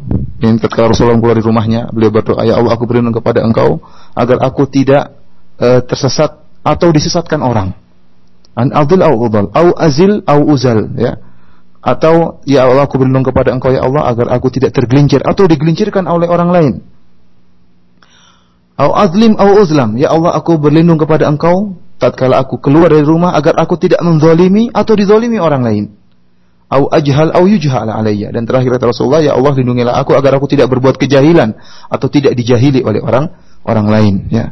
Ini doa merupakan kata Syekh merupakan salah satu dari uh, pempraktekan atau perwujudan penunaian hak hak jalan. Ya barang siapa yang berdoa keluar dari rumahnya kemudian berdoa dengan doa ini ya maka dia insya Allah akan bisa terjaga apalagi kemudian dia istighfar, dia mengingat-ingat akan hak yang sangat agung tadi bahwasanya jalan itu punya hak. Disertai dengan dengan doa ini maka niscaya dia akan selamat dan terselamatkan. أيضا أحب أن أشير إلى أن الأنظمة المرورية التي وضعت عن دراسة فمثلا الإشارات الضوئية أو تحديد السرعة أو تحذير من الوقوف في بعض الأماكن أو التنبيه لبعض المنعطفات أو نحو ذلك. كل هذه الأمور مراعاتها يعتبر من إعطاء الطريق حقه. وداخل في عموم طريق حقه. هذه الأمور وضعت لمصالح الجميع. يلتفت الإنسان لمصلحة الحق مصالح مما يترتب عليه الحاق الضرر به وبالآخرين ذلك والعناية به أيضا هو داخل تحت قول النبي صلى الله عليه وسلم في هذه القاعدة العظيمة أعطوا الطريق حقه Tidak lupa juga Syekh mengingatkan bahwasanya al-anzimah mulul itu aturan lalu lintas yang diletakkan oleh pemerintah setelah melalui firasat setelah melalui apa pengamatan dan apa namanya benar-benar diamati kemudian akhirnya pemerintah meletakkan peraturan lalu lintas maka ini juga merupakan hak jalan. Seorang yang melewati jalan maka dia hendaknya mematuhi tata tertib lalu lintas. Misalnya contohnya seperti lampu merah, Itu juga merupakan peraturan lalu lintas. Kemudian eh, plakat-plakat yang diletakkan oleh pemerintah misalnya ada jalan tikungan, tikungan yang sangat tajam ya atau misalnya larangan untuk parkir di tempat ini. Semuanya itu telah diletakkan oleh pemerintah karena kemaslahatan umum, karena kemaslahatan demi kemaslahatan bersama. Maka saya mengingatkan barang siapa yang menjalankan peraturan pemerintah berarti dia telah menjalankan menunaikan salah satu hak daripada hak-hak jalan ya. Jangan sampai seorang gara-gara mikir maslahat dirinya sendiri karena ingin segera sampai atau kemaslahan pribadi, akhirnya dia melalaikan uh, hak-hak jalan ini, melalaikan peraturan pemerintah, melalaikan uh, anti ya peraturan tata tertib lalu lintas. Akhirnya apa? Akhirnya terkadang dia bisa jadi mendapatkan mudarat, bisa jadi dia sendiri terkena bahaya, terkena kecelakaan, atau dia mencelakakan orang lain, ya, atau dia mencelakakan orang lain. Oleh karena itu saya mengingatkan bahwasanya e, menaati peraturan pemerintah itu merupakan salah satu bentuk e, takarrub kepada Allah Subhanahu wa taala, salah satu bentuk penunaian terhadap hak hak jalan. تنبيه أخ إذا رآها المسلم وكان يعيش في مجتمع فيه أخلاق من مسلمين وغيرهم يعتبر هذا من باب أيضا الدعوة إلى هذا الدين. لأن أخلاق أخلاق الإسلام الفاضلة وآدابه الكاملة إذا طبقها المسلم تقربا إلى الله سبحانه وتعالى كانت سببا لهداية الناس ودخولهم في هذا الدين لرؤيتهم محاسن الدين الإسلامي وأخلاقه الفاضلة وآدابه الكاملة التي يدعو إليها. وبالمقابل إذا ضيع المسلم هذه الآداب وفعل نقيض ما دعت إليه الشريعة الإسلامية يكون لذلك والعياذ بالله السيء. والله تعالى أعلم وصلى الله وسلم على عبده ورسوله نبينا محمد وآله وصحبه أجمعين. Dan peringatan yang terakhir kata Syekh bahwasanya adab-adab yang tadi telah disebutkan dalam pengajian kita kali ini dalam melalui hadis Nabi Shallallahu Alaihi Wasallam jika seorang muslim menerapkannya ya terutama tatkala dia tinggal di suatu tempat yang di situ bercampur antara orang-orang Islam dan orang-orang non non muslim ya maka jika dia terapkan ini merupakan salah satu bentuk dakwah. Seandainya subhanallah adab-adab ini akhlak ini merupakan akhlak yang sangat indah. Jika ada orang-orang kafir orang-orang non muslim melihat seorang muslim berhias dengan akhlak yang indah ini maka bisa jadi dia tertarik dengan Islam bisa jadi dia masuk ke dalam agama Islam. Kenapa? Melihat akhlak yang sangat mulia dari seorang muslim, menunjukkan betapa indahnya agama ini. Bahwasanya syariat Islam ini syariat yang sangat indah, syariat yang sangat sempurna sampai memperhatikan adab-adab yang seperti ini. Ya. Dan ini merupakan dakwah. Tetapi jika yang dilakukan oleh seorang muslim adalah sebaliknya, maka dia tidak peduli dengan adab-adab yang ada, ya, malah berakhlak yang buruk, malah menyelisihi perintah Nabi, malah tidak menjalankan, tidak menunaikan hak-hak jalan, ya, menyelisih syariat, maka ini bisa jadi uh, apa? menimbulkan perkara yang buruk. Bisa jadi orang-orang kafir malah menjauh dari Islam. Kenapa? Karena ternyata orang-orang Islam modelnya seperti ini, akhlaknya buruk. Ya. Bagaimana saya masuk Islam sedangkan orang Islam seperti ini? Oleh karena itu, ikhwani fillah azani Allah wa iyyakum din, para pendengar yang dirahmati Allah Subhanahu wa taala, marilah kita berusaha untuk bisa beradab dengan adab Islam dengan adab yang baik dan berusaha berusaha untuk bisa menunaikan hak-hak jalannya. Demikian saja kajian yang bisa disampaikan oleh Syekh Hafizahullah. Semoga uh, bermanfaat bagi kita semua dan semoga Allah mudahkan kita untuk bisa mengamalkan. Ya, sallallahu ala nabiyina Muhammad. Baik, pendengar rajin dirahmati Allah Subhanahu wa taala demikian uh, penjelasan dari apa yang disampaikan Fadilatul Syekh Hafizahullah taala berkenaan dengan hakut tarik dan kita akan berikan kesempatan selanjutnya bagi Anda untuk bertanya. Kita angkat telepon yang pertama. Assalamualaikum. Taib, ya dari Pak Eko di Bekasi. Kita angkat telepon yang pertama. Assalamualaikum. Waalaikumsalam warahmatullahi Iya, silakan, silakan Pak. Uh, begini Ustaz, ini mungkin uh, termasuk bagian daripada hak jalan yang pernah anak ketahui juga bahwa seorang muslim tidak boleh memberikan jalan kepada seorang Yahudi artinya desaklah mereka kepada jalan yang sempit nah ini anak masih tidak kurang mengerti bagaimana aplikasinya dan kapan itu bisa diterapkan oleh seorang muslim yang yang kita lihat kenyataannya sekarang ini kaum muslimin kurang kemuliaannya gitu Ustaz. Uh, terus yang kedua barangkali uh, itu tentang wanita kalau umpama jalan beriringan dengan gerombolan laki-laki uh, itu kalau tidak salah katanya wanita harus jalannya di belakang laki-laki gitu Ustaz. Nah itu bagaimana? Jazakumullah khairan. Assalamualaikum warahmatullahi wabarakatuh. Waalaikumsalam warahmatullahi wabarakatuh. طيب. فيما يتعلق بسؤال السائل الأول وهو أن المسلم إذا لقي اليهودي أو لقي أحدا من أهل الكتاب يهوديا أو نصرانيا قال عليه الصلاة والسلام اضطروهم إلى أضيق الطريق. وليس معنى هذا أن تأتي إليه وتدفعه وتزحمه وإنما تسير في طريقك الذي أنت ترغب أن تسير فيه بمعنى أنه لا تبتعد وتتنحى مثل ما ترى شخصا آه، محترما له مكانة ومنزلة آه، من عالم فاضل أو رجل وقور أو عابد أو نحو ذلك فتتنحى وتعطيه الطريق وإنما تمضي بعزتك وبمكانتك. هذا هو المراد بقوله اضطروهم لأضيق الطريق. لا ليس المراد أنك تؤذيه أو تزاحمه أو تدفعه ليس هذا هو المراد.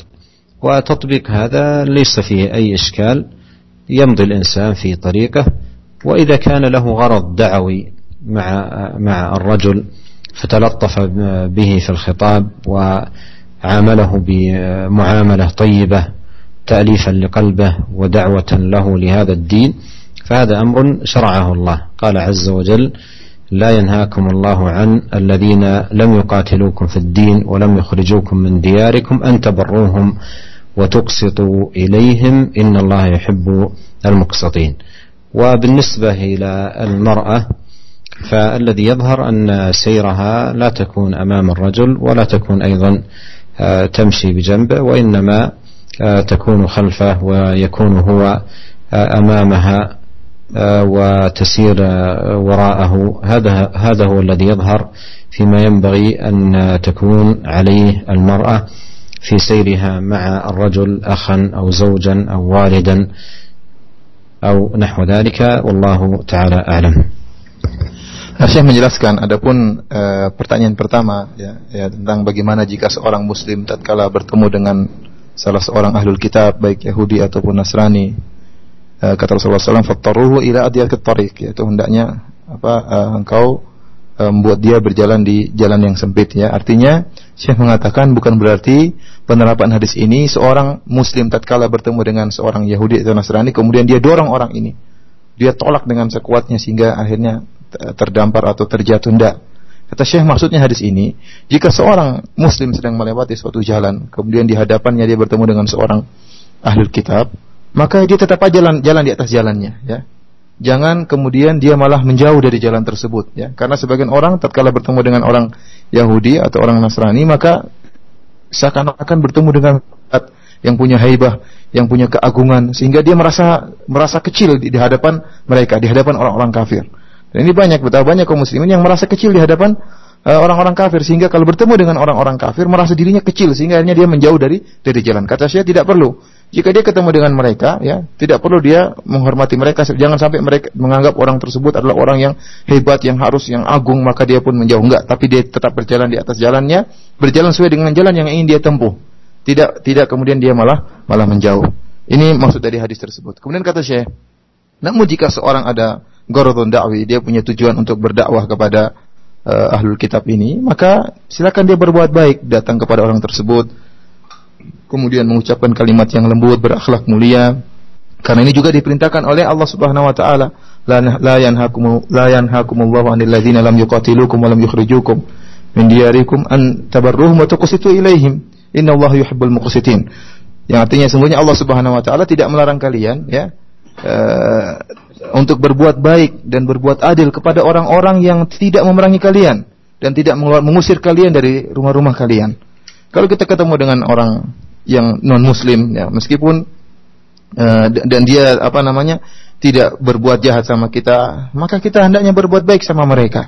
Sebagaimana nanti perintah Allah Subhanahu wa taala. Kemudian kita berbuat adil sama mereka. Jadi barang siapa yang punya tujuan untuk berdakwah kepada mereka maka bersikap lembut bersikap baik ya bersikap baik kepada mereka semoga mereka mendapat hidayah dari Allah Subhanahu wa taala adapun berkaitan dengan pertanyaan kedua Syekh menjelaskan bahwasanya yang lebih zahir, lebih nampak kata beliau bahwasanya seorang wanita jika berjalan bersama mahramnya, dia di bagian belakang ya. Jadi sang laki-laki bagian depan, sang wanita di eh, di belakang agar dijaga oleh eh, suaminya atau saudara laki-lakinya ya.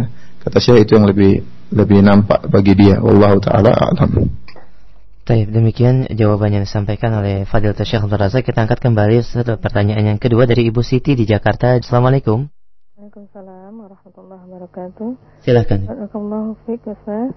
Uh, yang saya tanyakan sejak saya mendengar ini uh, menjelang Ramadan ini biasa kami terawih saya bersama kedua putri saya uh, karena di jalan yang sudah-sudah itu pasti banyak masalah ya uh, kita membawa anak gadis tuh di di mendapatkan perlakuan digodain gitu ya uh, bahasanya tuh. Uh, kemudian menghindari gangguan petasan dan sebagainya. Apakah salah? Saya berniat insya Allah terawih kali ini saya bersama putri-putri saya di rumah. Dan saya yang saya baru tahu bahwa sebaik-baik sholat wanita adalah di rumahnya yang kedua uh, sehubungan dengan uh, akhlak pemakai jalan kebetulan depan rumah saya ini jalannya strategis sehingga banyak uh, apa orang orang-orang itu membangun rumah dan korbannya adalah jalan di muka saya itu uh, pinggir got saya sampai mau rubuh. Uh, apa uh, RT saya itu adalah seorang ustad ya tapi saya telah musyawarah tapi tidak ada tanggapan uh, jadi bagaimana sikap saya Ustaz syukron Assalamualaikum warahmatullahi wabarakatuh Waalaikumsalam warahmatullahi wabarakatuh Taib فيما يتعلق بصلاة المرأة سواء الفرض أو النفل ومن ذلك صلاة التراويح فصلاتها في بيتها أفضل لعموم قوله آه، عليه الصلاة والسلام آه، صلاة المرأة في بيتها وسألته مرة امرأة أرادت أن تصلي معه عليه الصلاة والسلام في مسجده فقال لها عليه الصلاة والسلام صلاتك في آه، بيتك خير من صلاتك معي في مسجد هذا ومعروف مكانة مسجد النبي عليه الصلاة والسلام العظيمة ومنزلتها الرفيعة فكيف بسائر المساجد؟ فصلاة المرأة في بيتها نفلا أو فرضا أفضل ويجوز لها أن تصلي في المسجد.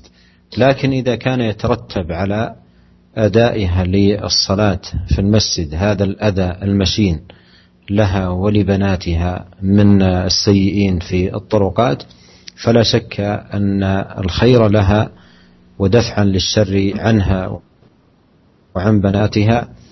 معهن في البيت وتشجع بناتها على الصلاة وأن يكون هناك ورد يلتزمنه جميعا في أداء الصلاة صلاة التراويح كل ليلة في بيتهن بطمأنينة وخشوع وذكر لله سبحانه وتعالى ودرء المفاسد مقدم يعني في ذهابهن للمسجد فيه خير لكن صلاتهن في بيتهن أفضل وفيه أيضا دفع لهذه المفسدة. وأحد الصحابة كان كان أحب أن زوجه لا تذهب إلى المسجد. أحب أن زوجه لا, لا تذهب إلى المسجد فكان ذكر لها ذلك ففضلت أن تذهب إليه. فيذكر في بعض كتب الأخبار أنه تعرض لها في بعض الطريق فلمسها نفس زوجها. فمجرد أن حصل هذا اللمس تركت الصلاة في المسجد. فكيف بهذه وبناتها يتعرضن لأنواع الإساءات؟ فلا شك أن الخير لها وبناتها أن يؤدين هذه الصلاة في في بيوتهن بيوتهن. إلا إذا كان أيضا أحببنا الصلاة لا حرج لا تمنع إيماء الله مساجد الله لكن يذهب معهم رجل في الذهاب والإياب يمنع أن أن يؤذيهم أحد لأن وجود الرجل يجعل لهن مهابة ويمنع من حصول الأذى بإذن الله. Para pendengar yang dirahmati oleh Allah Subhanahu wa taala, Syekh menjelaskan bahwasanya eh, asalnya salat seorang wanita baik salat fardu maupun salat nafilah, salat sunnah termasuk di antaranya salat tarawih, maka asalnya lebih baik eh, di rumah ya. Karena Rasulullah menjelaskan bahwasanya sebaik-baik salat wanita adalah eh, di rumahnya. Bahkan Syekh menyebutkan dalam satu hadis disebutkan ada seorang sahabiat yang datang kepada Nabi sallallahu alaihi wasallam dan minta izin untuk sholat di masjid Nabi Shallallahu Alaihi Wasallam. Maka Nabi Shallallahu Alaihi Wasallam menjelaskan bahwasanya sholatnya wanita tersebut atau sahabiah ini di rumahnya itu lebih baik daripada sholatnya bersama Nabi di masjid Nabi Shallallahu Alaihi Wasallam. Bayangkan ya, Rasulullah mengatakan sholatmu di rumahmu, hai sang wanita, lebih baik daripada sholatmu bersamaku di masjidku di masjid Nabi. Padahal kita tahu bagaimana keutamaan masjid Nabawi. Sholat di situ seperti seribu kali sholat di tempat yang lain, pahalanya seribu kali lipat. Bagaimana dengan masjid-masjid yang lain? Oleh karena itu, ya uh, asalnya seorang wanita sholat di di rumah, ya. Apalagi kata Syekh, uh, terutama jika kemudian timbul mafsadah, timbul doror seperti tadi yang ditanya oleh si ibu tadi. Jika dia keluar bersama anak-anaknya ternyata digodain oleh para lelaki, diganggu oleh para lelaki, maka ini bertambah lagi, semakin menekankan bahwasanya hendaknya dia sholat di rumah bersama anak-anaknya, bersama putri-putrinya. Kemudian dia berusaha menjelaskan pada putri-putrinya hal tersebut. Kemudian dia juga berusaha agar putrinya, para putrinya itu melazimkan wirid ya apa zikir-zikir ya. Kemudian untuk berdoa kepada Allah Subhanahu wa taala berzikir sesuai dengan zikir yang diajarkan oleh Nabi Shallallahu alaihi wasallam. Maka itu e, lebih baik. Meskipun kata Syekh bahwasanya boleh seorang wanita salat di masjid. Kata Rasulullah SAW, la tamna'u ima Allahi masajid Allah wa buyutuhunna khairun lahun kata Rasulullah SAW janganlah kalian melarang para wanita untuk pergi ke masjid ya. Boleh bagi seorang terkadang wanita seorang wanita terkadang ingin sholat di masjid silakan. Ya silakan. Akan tetapi di rumah mereka lebih baik. Namun saya mengingatkan hendaknya tatkala seorang wanita keluar dari uh, rumahnya ya, maka hendaknya dia bersama lelaki ya. Bersama laki mahramnya misalnya. Agar apa? Agar bisa menjaga mereka. Kalau dia keluar bersama lelaki bersama mahramnya, suaminya atau kakaknya ya, insya Allah gangguan itu akan kurang atau tidak ada sama sekali. Kenapa? Karena ada yang jaga. Ataupun kalau mereka akan tetapi kalau mereka keluar sendiri, para wanita keluar sendiri, maka kemungkinan besar akan digoda. Dan kaidah mengatakan darul mafasid muqaddam ala jabil masalih bahwasanya e, menolak mafsadah itu didahulukan daripada mengharapkan kebaikan. Jika seorang wanita ingin keluar sholat tarawih, ternyata digoda di jalan, maka hendaknya dia tidak sholat tarawih di masjid, sholat di rumahnya. Kenapa? Karena me, apa, menghindarkan keburukan itu didahulukan daripada mendatangkan uh, kebaikan. Kita angkat telepon selanjutnya, Ibu Nani di Depok. Assalamualaikum. Waalaikumsalam warahmatullah. silakan. Uh, saya menanyakan ini, Ustaz tadi menyinggung tentang ini uh, asal wanita itu di dalam rumahnya. Uh, sejauh mana wanita dalam Islam boleh keluar rumah selain yang disebutkan tadi untuk pergi sholat ya dilarang, tidak boleh dilarang untuk pergi sholat. Uh, terus apakah ketika dia keluar rumah, apakah dia harus menutup wajahnya itu aja. Assalamualaikum warahmatullah. Waalaikumsalam warahmatullahi wabarakatuh.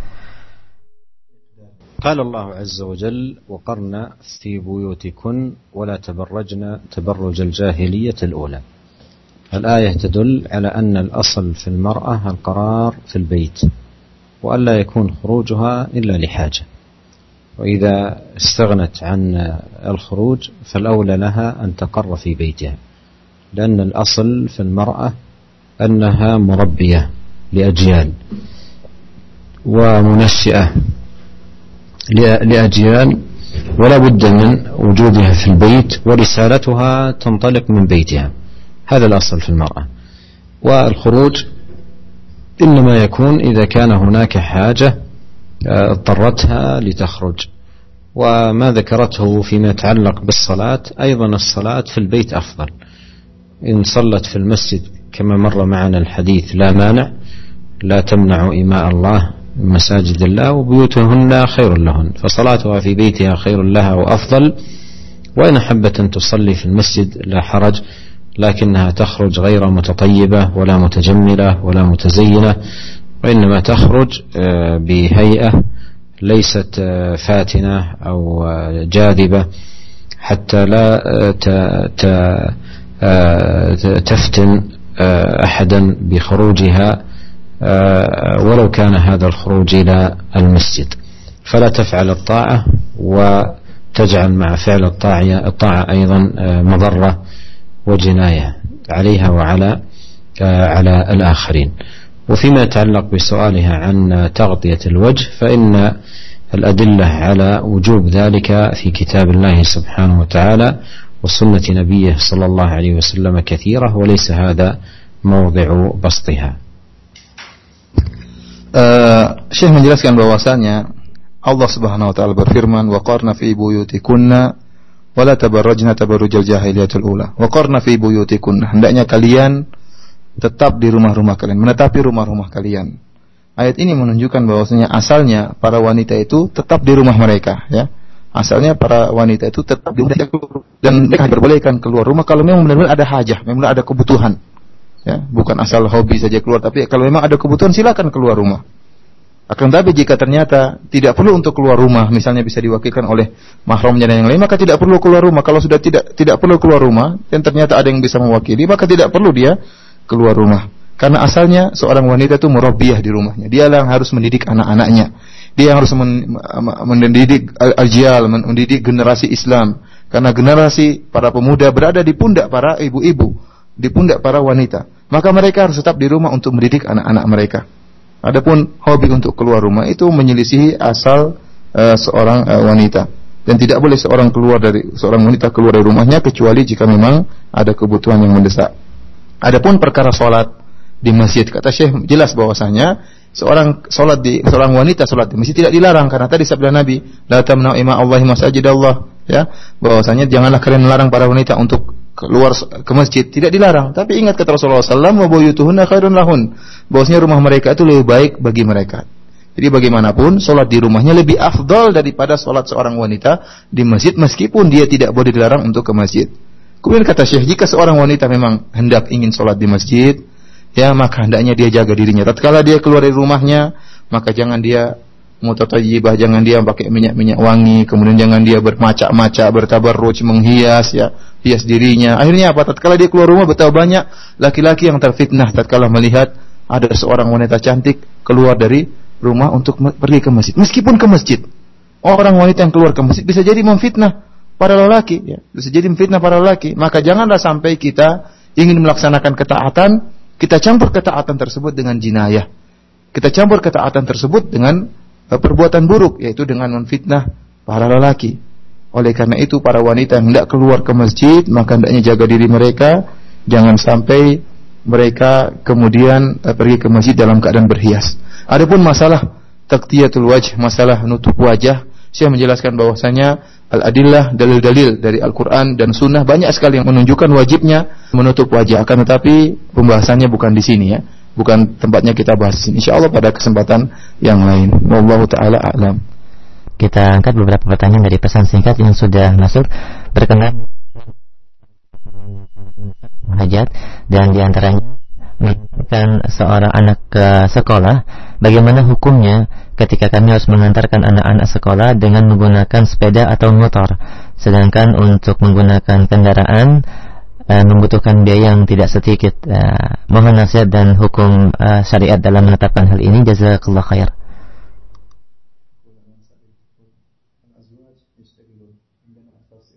هذا العمل الذي ينبغي أن يقوم به الآباء وتكون رسالة المرأة في البيت. أما تعريض المرأة للخطر بالدراجة والدبابة ومثل هذه الأشياء القوية التي لا تليق المرأة ولا ولا تناسب أنوثتها هذا من أعمال الرجال ومن مهام الرجال.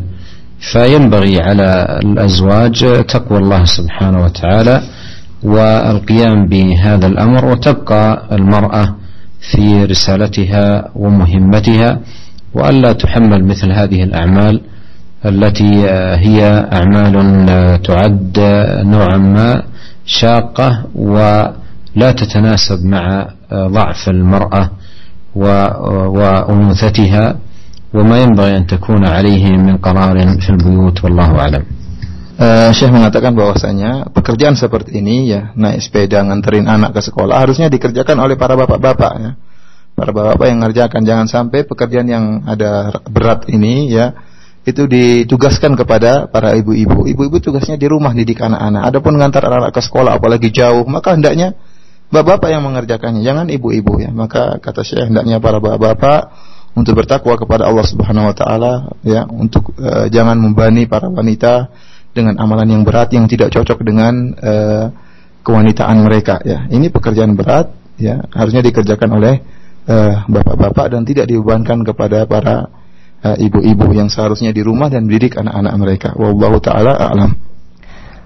Baik, untuk selanjutnya pertanyaan kedua berkenaan dengan syubhat yang mengatakan bahwa orang-orang radikal ya, berpendapat bahwa Islam adalah merupakan agama yang mengekang berbagai macam hak hak wanita. Atas jawabannya kami ucapkan jazakumullah khair. من يدعي هذه الدعوة في الإسلام من المستشرقين أو غيرهم لم يعرف حقيقة الإسلام وهو أجنبي عنه حتى يصف الإسلام بهذه الصفة القائمة على البهت والكذب ولا يعرف في الأديان الموجودة على وجه الأرض والمذاهب القائمة على وجه الأرض على اختلاف على اختلافها وتباينها لا يوجد سوى الإسلام.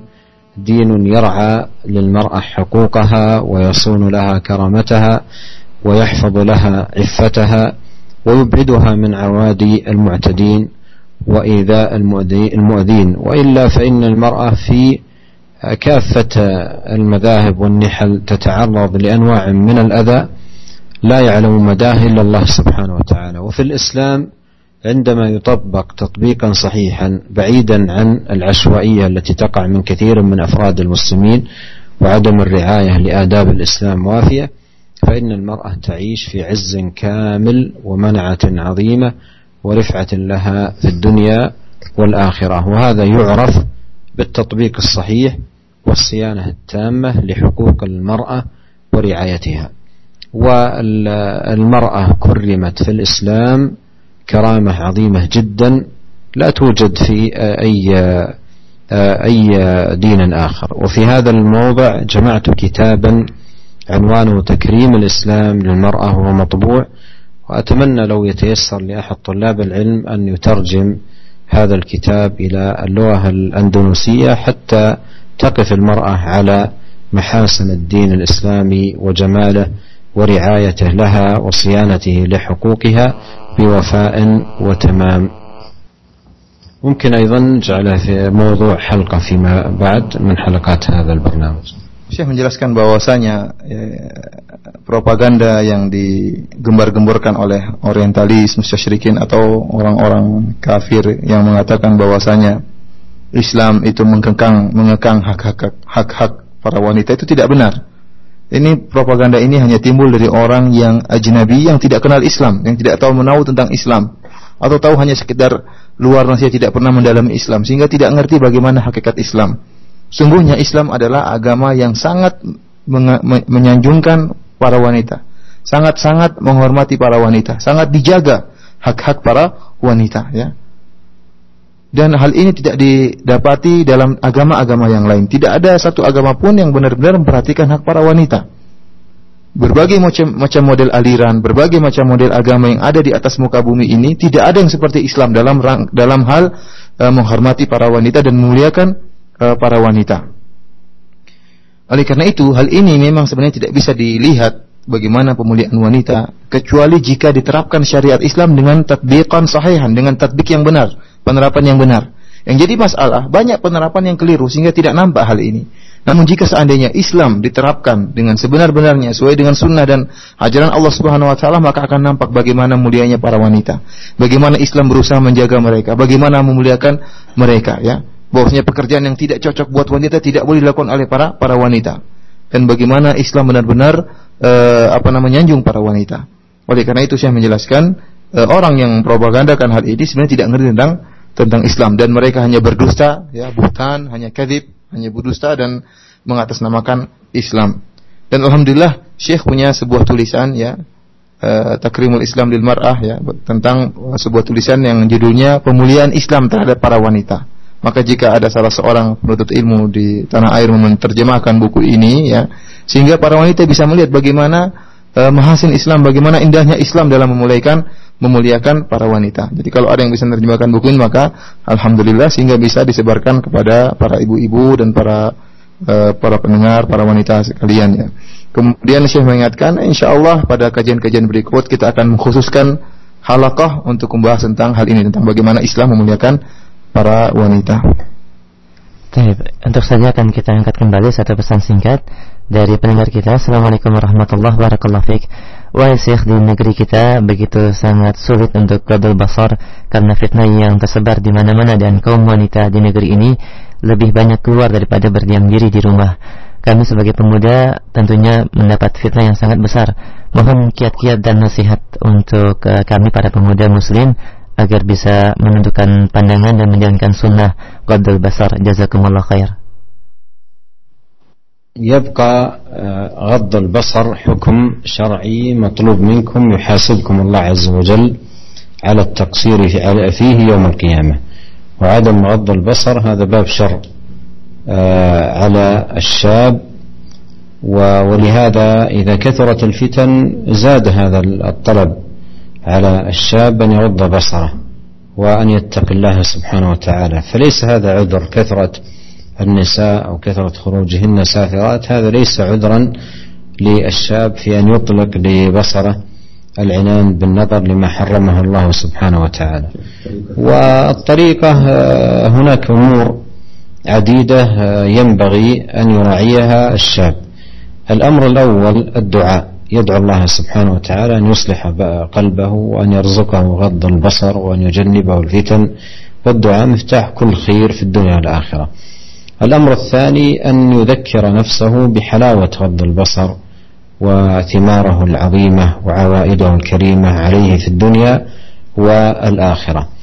والأمر الثالث عليه أن يتجنب الأماكن التي تكثر فيها الفتن فلا يذهب إليها وإنما يختار من الطرق الطرق التي تبعده عن الفتن. ولا شك في أي مجتمع من المجتمعات ثمة أماكن تكثر فيها الفتن وأماكن تقل فعليه أن يختار الطريق الأسلم ولو كان الأبعد ولو كان الأكثر تعبا في سبيل كسب هذا الأمر العظيم ألا وهو غض بصره عن ما حرمه الله سبحانه وتعالى عليه.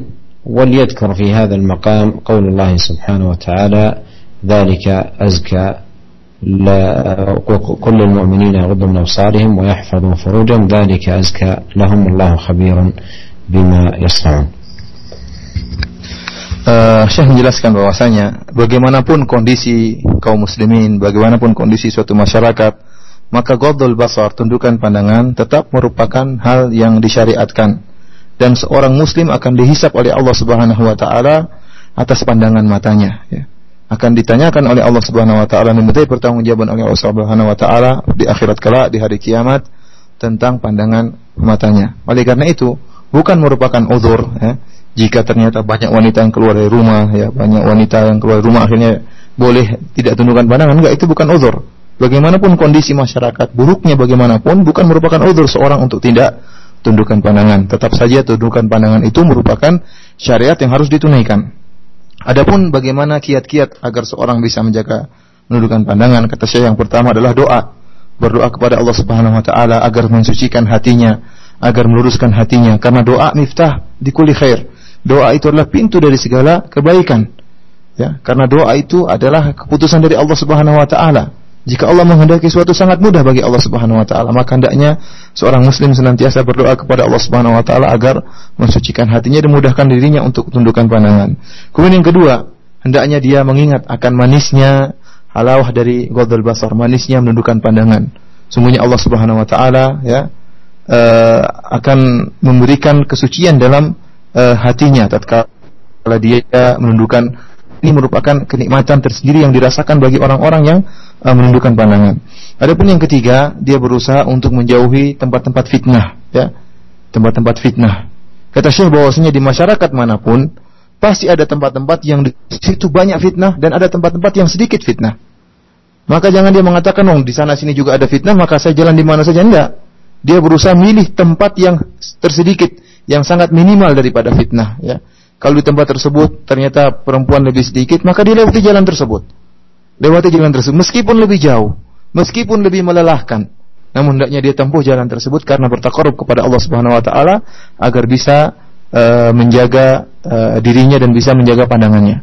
Dan yang terakhir, dia hendaknya mengingat firman Allah Subhanahu wa taala, perintah Allah Subhanahu wa taala, "Kullil mu'minina yaghuddu min absarihim wa yahfazu furujahum." Katakanlah kepada orang-orang mukmin untuk menundukkan pandangan mereka dan untuk menjaga kemaluan mereka. Dzalika azka lahum karena itu lebih suci bagi mereka dan Allah Maha mengetahui atas apa yang mereka lakukannya. Allah taala alam. Untuk saja akan kami angkat satu pertanyaan terakhir mungkin yang diberikan kesempatan bagi para pendengar dan ada satu pendengar Ummu Fatimah di Pasar Minggu. Assalamualaikum. Assalamualaikum Pak Ustaz. Uh, saya dulu pernah uh, ke Mekah waktu saya jalan di dalam masjid. Saya bersama suami. Suami uh, kan di dalam masjid itu penuh sekali jemaah yang sedang duduk-duduk. Nah waktu itu saya dengan suami mau meninggalkan uh, ruangan. Jadi saya mau keluar dengan penuh sesak di jalan dengan hati-hati jalan agar uh, jamaah tidak terinjak. Pelan-pelan mengikuti orang-orang yang sudah yang duluan lalu saking saya hati-hati. Saya tertinggal suami saya di depan kira-kira 2-3 meter. Sulit, sulit sekali jalan karena penuh sedang. Ternyata ada yang nyalek-nyalek pinggang saya. Lalu saya tengok ternyata itu laki-laki. Rasanya saya pengen ngejerit sekali tapi itu di dalam masjidil haram tidak mungkin saya menjerit. Saya pengen mang manggil suami. Udah agak agak jauh gitu kan tidak tidak baik teriak di dalam masjid. Rasanya saya ingin sekali menjadi lalu saya diam nggak mau berjalan. Lalu saya tengok saya saya melotot di situ saya marah sekali mukanya. Iya. Lalu dia inti pertanyaannya ibu Afwan bu? Iya itu hukumnya bagaimana? Iya. Dan dia berlalu seperti ketakutan juga gitu.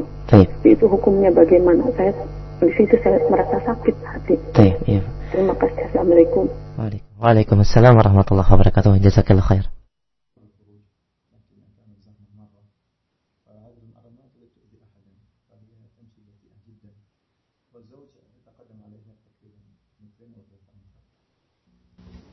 وجود وجود الشداد والمنحرفين هذا موجود في كل مكان. يعني آه، سلامة المكان لا يلزم منه سلامة آه، كل الأشخاص القائمين في المكان. فالمكان آه، فاضل وله حرمته لكن قد يوجد شذاذ وضعاف إيمان وقد يوجد أناس لا خير فيهم وقد يوجد أناس تسوقهم الفتنة في مثل هذا. لكن الأصل في المرأة في مثل هذه الأماكن أن تحرص على عدم مزاحمة آه، الرجال وإذا اضطرت إلى ذلك يكون زوجها أو ابنها أو محرمها قريبا منها يحميها من مثل هؤلاء المفسدين. ولعل سؤال هذه السائلة يؤكد آه، ما تحدثنا عنه طويلا في هذه الحلقة وفي حلقات مضت أن المرأة يجب عليها أن تصون نفسها من الاختلاط.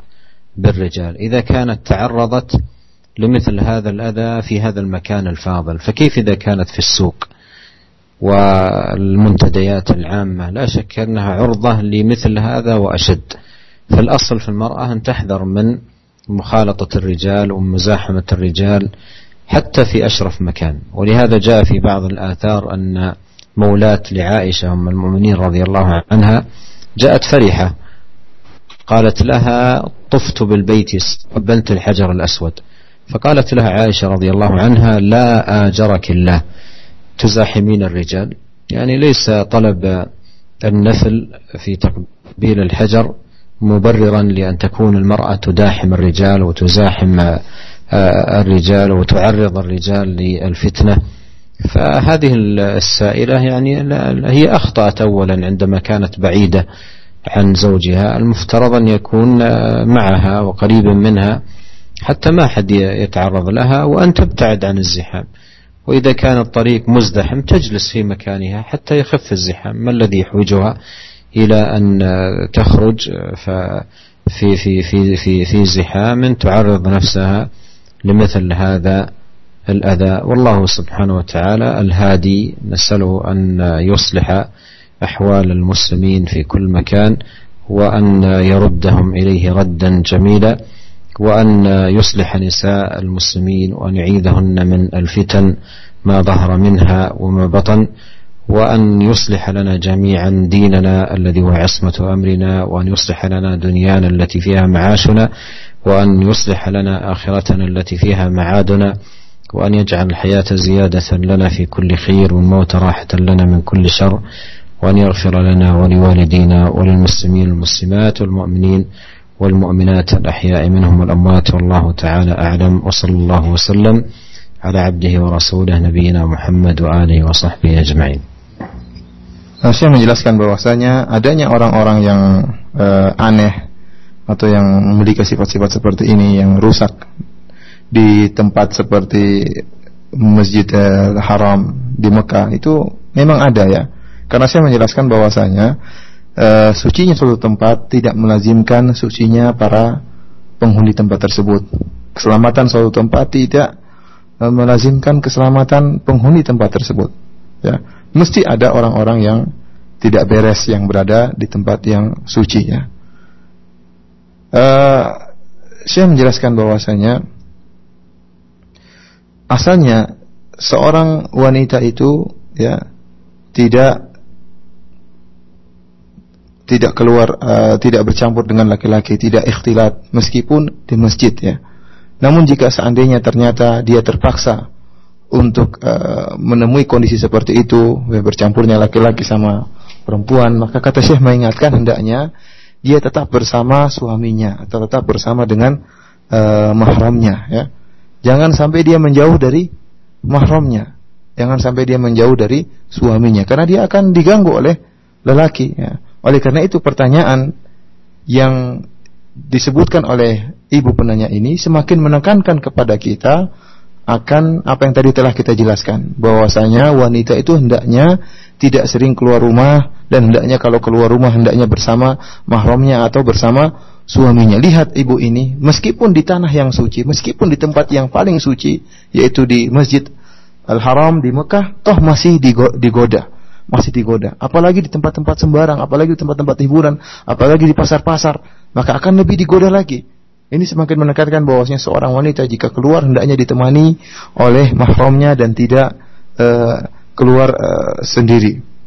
Oleh karena itu, uh, Syekh menjelaskan dalam sebagian asar disebutkan ada seorang uh, budak wanita milik Aisyah radhiyallahu taala anha, dia pergi tawaf di Masjid Haram, tawaf di Ka'bah. Kemudian setelah itu dia balik menemui Aisyah dalam keadaan sangat gembira. Dia mengatakan saya telah tawaf sebanyak tujuh kali dan saya telah mencium hajar aswad. Saya telah mencium hajar aswad. Dia merasa sangat gembira. Maka apa kata Aisyah radhiyallahu taala anha? Kata dia la ajarakillah tuzahimin rijal. Kata Aisyah, tidak ada tidak ada pahala bagimu ya. Kenapa engkau sampai mendesak-desak para lelaki ya? Nekat ya, bukan berarti karena saya ingin mencium hajar aswad kemudian menjadikan dia boleh untuk uh, mendesak para lelaki. Tidak boleh. Asalnya wanita menjauh dari para lelaki tidak malah bercampur dengan para lelaki. Seperti tadi kata Syekh mengatakan, seandainya dia terpaksa melewati para lelaki, maka hendaknya dia hendaknya ditemani oleh mahramnya atau suaminya dan tidak boleh jauh dari dari dari dia. Oleh karena itu, ada kesalahan yang dilakukan dalam hal ini yaitu kesalahan suaminya. Kenapa suaminya meninggalkan istrinya ya? Ya, harusnya dia tetap menemani istrinya sehingga tidak digoda oleh uh, lelaki lain. Kemudian kata Syekh harusnya wanita ini tatkala uh, zahmat tatkala keramaian yang sangat padat, maka dia jangan nekat untuk keluar, tunggu sebentar. Tunggu seperempat jam, tunggu setengah jam sehingga uh, bisa agak lapang, bisa longgar baru dia uh, dia keluar ya. Demikian saja apa yang bisa disampaikan oleh Syekh pada pengajian kita kali ini kita berdoa kepada Allah Subhanahu wa taala agar Allah Subhanahu wa taala memperbaiki segala urusan kita dan meluruskan kaum muslimin di mana pun mereka berada. Dan semoga Allah Subhanahu wa taala melindungi para wanita dari gangguan orang-orang yang buruk, dari gangguan orang-orang jelek, menjaga mereka dan uh, bisa uh, menjaga mereka dari gangguan orang-orang yang buruk. Serta kita berdoa kepada Allah Subhanahu wa taala agar memperbaiki segala urusan dunia kita dan agar menjadikan kehidupan kita sebagai penambah amal kebajikan dan menjadikan kematian kita sebagai sikap berhenti dari segala kemaksiatan dan semoga Allah Subhanahu wa taala memberi hidayah kepada kaum muslimin seluruhnya. Ada demikian saja. Wabillahi taufiq wal hidayah. Assalamualaikum warahmatullahi wabarakatuh. Waalaikumsalam warahmatullahi wabarakatuh. Jazakumullah khair ala hadhihi al-muhadharah al-mufidah wa husni at-tarjamah min fadilati Syekh Abdul Razak hafizahullah taala wa al-Ustaz Abdul Abu Abdul Muhsin Firanda hafizahullah taala. Sallallahu an ja'ala hadzal amal khalisan li wajhil karim wa ala husni mizani khairatikum wa barakallahu fikum. Dan pendengar yang dirahmati Allah Subhanahu wa taala, demikian untayan mutiara nasihat pada kesempatan ini yang disampaikan oleh Profesor Dr. Abdul Razak hafizahullah taala dan yang diterjemahkan oleh Al-Ustaz Abu Abdul Muhsin Firanda hafizahullah taala. Dan kami berharap apa yang baru saja kita ikuti dari muhadarah yang sangat bermanfaat ini tentunya menambah pengetahuan kita tentang indahnya Islam dan bahwa sesungguhnya Islam mengatur segala perkara kehidupan manusia. Kami ucapkan Jazakumullah khair atas kebersamaan antum pada kesempatan malam ini dan kami mohon maaf juga yang sebesar-besarnya ada beberapa pertanyaan yang tidak bisa kita ajukan karena keterbatasan waktu yang ada. Insya Allah akan kita sambung kembali dari pembahasan materi-materi yang lainnya bersama Fadilatul Syekh Profesor Dr. Abdul Razak Ibn Abdul Muhsin Al-Abad Al-Badr Ta'ala pada hari Senin malam jangan lewatkan pukul 8.45 hingga selesai. Demikian yang bisa kami sampaikan. Kurang lebihnya mohon maaf apa yang benar dari Allah Subhanahu wa taala dan apa yang salah dari kebaifan kami dan kelemahan kami kita bertobat kepada Allah. Assalamualaikum warahmatullahi wabarakatuh.